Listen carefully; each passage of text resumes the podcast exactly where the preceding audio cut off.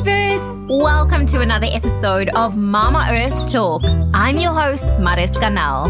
Realizing just how much waste we generate on a daily basis, I've set a personal goal not only to reduce, reuse, and recycle, but to also educate the world about sustainability and how each of us can help preserve our beautiful planet. Thanks for listening. Let's dig in. Did you know that every hour, 300 football fields of precious rainforest are being destroyed across Southeast Asia to make way for palm oil plantations? Our guest today is the author, speaker, and the founder and president of the Orangutan Project, where he is working to ensure the compassion, freedom, and protection for critically endangered orangutans. Crazy birds, without any further ado, I would like to welcome Leif Cocks. Welcome to the podcast. Oh, thank you. It's great to be here. You're most welcome. So, how did your sustainable journey actually start? It started on a very personal level and, in some sense, a philosophical level of working with 15 orangutans in captivity and discovered that they were persons and did not belong in captivity, but also quickly discovered that they've been driven to extinction through the destruction of their rainforest homes. And so I started the Orangutan Project and um, dedicated the rest of my life into saving these beautiful persons that share our planet, but in also in a way that meaningfully helps the world become more sustainable. And so you've worked with these orangutans for many years. But what was it that inspired you to start working with them? Like what what was that kind of journey? Because you've worked so many years even in the Perth Zoo and now you've started this project as well. Oh, it, it was c- compassion for humanity, the humanity which I found in the eyes of the persons who share our planet, the orangutans and the other great apes, to name a few but also compassion for the people. And the most vulnerable, of course, are those the future generations who uh, will suffer greatly through our destruction of the ecosystems which support not only humans, but all the wildlife. And can you tell us a little bit more about the orangutan project? Like, when did that start and how did you form that? How did you decide to actually start that project from your previous work with the orangutans? I started the project in 1998, and our vision is that one day all orangutans will live free in the wild in viable populations. And so I, I call ourselves a um, organization of the third industrial revolution, where we're not interested in building up structures and processes and organizations. We want to keep small, lean, and effective, and wherever possible, work with, in cooperation with others to achieve the objective, which circumvents the needs of ourselves as individuals and also the needs of the organization. So that's the aim, and our aim is to save five to eight complete ecosystems that actually are sustainable into the future and can hold viable populations. Take orangutans and the other megafauna such as elephants and tigers that share the habitat through the extinction crisis. And of course, in the meantime, we do have to invest in rescuing and saving individual orangutans and elephants as examples from destruction because not only the big picture matters, but the humanity and the value of the individual is also paramount importance and is not in conflict with each other. And when we also look at the orangutans, there's like two main species. Mm-hmm. And I am probably going to destroy their names if I pronounce it. Mm-hmm.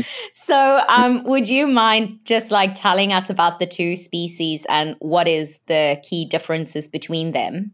There's actually three species of orangutans the Sumatran, the Tapanuli orangutan, and the Bornean orangutan. And they're all critically endangered. And they're actually very different. So there's actually more difference between a Bornean and Sumatran orangutan than there is between a chimpanzee and a bonobo. And so when we're talking about orangutan conservation or how an orangutan acts and behaves, we can be very be very much using a blunt instrument to talk simply about a generic orangutan. In in general, the the um, Sumatran orangutan, as an example, is more gracile, um, in uh, lighter built, more social, um, more intelligent. Will use tools in the wild and spends much more of the time off the ground in comparison to their Bornean cousins. Wow. And they also kind of share like 97% of the DNA of humans as well. So we definitely have a lot in common with these beautiful, beautiful animals, or I don't even want to call them animals because they're so close to us. They're animals if we're animals. exactly. And if we're persons, they're persons. And so it's really a lack of understanding or correct perception to characterize them anything other than a person of equal to us. So you've been saying that these orangutans is critically endangered. What are some of the major threats that they are facing? There's many threats, such as poaching. However, the major cause is the loss of their rainforest home by the destruction of the rainforest for unsustainable forms of monoculture, such as pulp paper, um, rubber, and palm oil.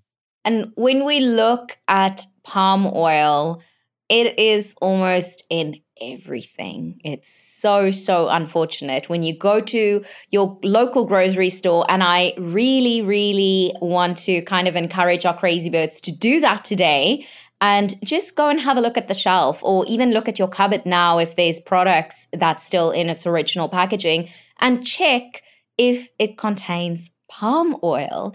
The industry has really been so sneaky and they've also started hiding the name palm oil in a wide variety of other names so that we don't identify it immediately. How do we identify this palm oil and what has your experience been with that? You hit on a great point. Freedom and, in a, in a more broader sense, democracy is dependent on freedom information and the right to information. And so uh, palm companies influence governments and regulatory boards to uh, not allow people to make individual decisions about their purchases by hiding their product on your shelves of your supermarket. And so this this fundamentally destroys, you know, an, an ability for people to make ethical choices. And so something we always I'm very keen to always support is a mandatory labeling of palm oil. And if we discover all of these ingredients in some of our favorite products, what can we as consumers do to either prevent our local store from selling this or to go directly to the manufacturer, what would your advice be to us to try and stop palm oil from entering our stores, which then enters our home? I think from a perspective of intelligent charity, intelligent conservation in this particular case, is we as individuals should, wherever possible, make choices to avoid products which are unsustainable. And palm oil being cultivated in a monoculture on rainforest soil is by its very nature unsustainable. So there's no such thing as sustainable palm oil because um, that's just not the nature of the of the um, monoculture which produces it. However, we have to be intelligent enough to address the situation because the people destroying the forest have many other alternatives once they gain the money from the trees to invest in other forms of unsustainable monoculture such as sugar palm, rubber, or pulp paper. So if we simply only address one product, it may help a, a industry become more sustainable. I'm emphasis on more because they're not going to be sustainable. However, it won't save rainforest because there are certainly many other options for them to make money off profitably. So we have to collectivize. Um, so right action as an individual um, for personal integrity, but we need to collectivize. And in, in many ways, we have to become donors, large donors or small regular donors to bona fide organizations which are effectively able to protect the rainforest. Well, yeah, that's that's quite intense when you look at it in the big scheme of things because our rainforest is just being chopped away, you know, day by day. It's being less and less. And we've got all of these beautiful, beautiful creatures living in there and their homes are being destroyed, all because we need palm oil. and for me, that's really shocking. And when you go to different places, I've made it a point when I visit Thailand as well to kind of ask, you know, the hotel we stayed at, like, what oil do you use? And the moment I found out that they're using palm oil because it's cheap, I just didn't want to eat anymore at the restaurant. I didn't want to support them because I knew that this palm oil is not really that innocent. You know, there's a lot of lives that has been paid to get this palm oil. So, yes, it's cheap, but someone had paid a very expensive price for that. I think you've hit on a very good point. It is cheap, but it's probably one of the most expensive products in the world which sounds like an oxymoron. However, it's only cheap because it passes true cost of production onto the powerless. The powerless is the future economy of Indonesia, which is going to be destroyed when palm oil plantations collapse in 50, 60 years' time. The local community that lose environmental services such as um, regular water supply, and the non-timber forest products that they gain from the forest. The indigenous communities that lose their land and, and, and effectively if a genocide is occurring to these communities as we speak. And the persons such as the orangutans and elephants who lose everything and are killed as agricultural pest. And of course, future generations, almost one third of global warming is from destruction the rainforest, who are going to pay not only personally but economically from the destruction of the rainforest. So it is extremely costly. However, the people who produce a palm oil are passing that true cost onto the powerless. And therefore, it is so cheap and pervasive in all the products that we experience today. And also, when we look at palm oil, it's actually just a saturated oil. So it's not even a very good quality oil that's good for us. So I just think we need to avoid it at any cost because it's going to cost us in the long run because it's not really great for our health and it's costing the rainforest now and we're going to see just the effect of it going on for for many generations. And you know as you said these orangutans are critically endangered and if we don't act now they might not be orangutans in a few years to protect, which is really, really sad. And that's why I've got so much respect for what you guys are doing. What is kind of the process? So, when you guys go into these communities or into these rainforests, like, what is the situation? If you can maybe paint us a picture, like, you know, the rainforest is being destroyed. I often see images of orangutans like hanging on cranes trying to protect their environment. You see some of them in fires that didn't make it and we are often left with these little small babies. Like yeah can you can you maybe just tell us a little bit more about that experience? The basic scenario is is a powerful influence government decision and policy making in order to get access to the rainforest at the expense of the people of the country itself and the world and certainly the local communities they then make a lot of money from the value of the trees. Mm. And then often they will use that money to reinvest into unsustainable forms of monoculture in order to get the most quickest, fastest income possible. And these people, whether they're foreign nationals or Indonesian nationals, do not plan to be in Indonesia when this all collapses. But they'll be very rich and um, living elsewhere by the time the situation is, is seen for what it is a rape of a country and a few people getting very rich at the expense of the many. And so the local people, the indigenous communities are also the victims of, of this destruction. And what we seek to do, so it's not wildlife versus people or the environment versus economy. Um, it's about us working for win-win situations for people and orangutans. The solution is the same. Keep the rainforest intact and environmental services that provides yep, and develop sustainable forms of income from an intact rainforest, which is extremely achievable. However, it, it doesn't meet the business plan of the greedy who, who need to compress the profit from the many to a few from the long term to the short term. And so, if we wanted to get involved, if our crazy birds wanted to get involved with the orangutan project, what can we do? I mean, the best thing for you to do is to become a, a supporter of the orangutan project. And, you know, if you're wealthy, you can make really meaningful changes very easily with, because money can be effectively used in the developing world for a lot of effect for very little.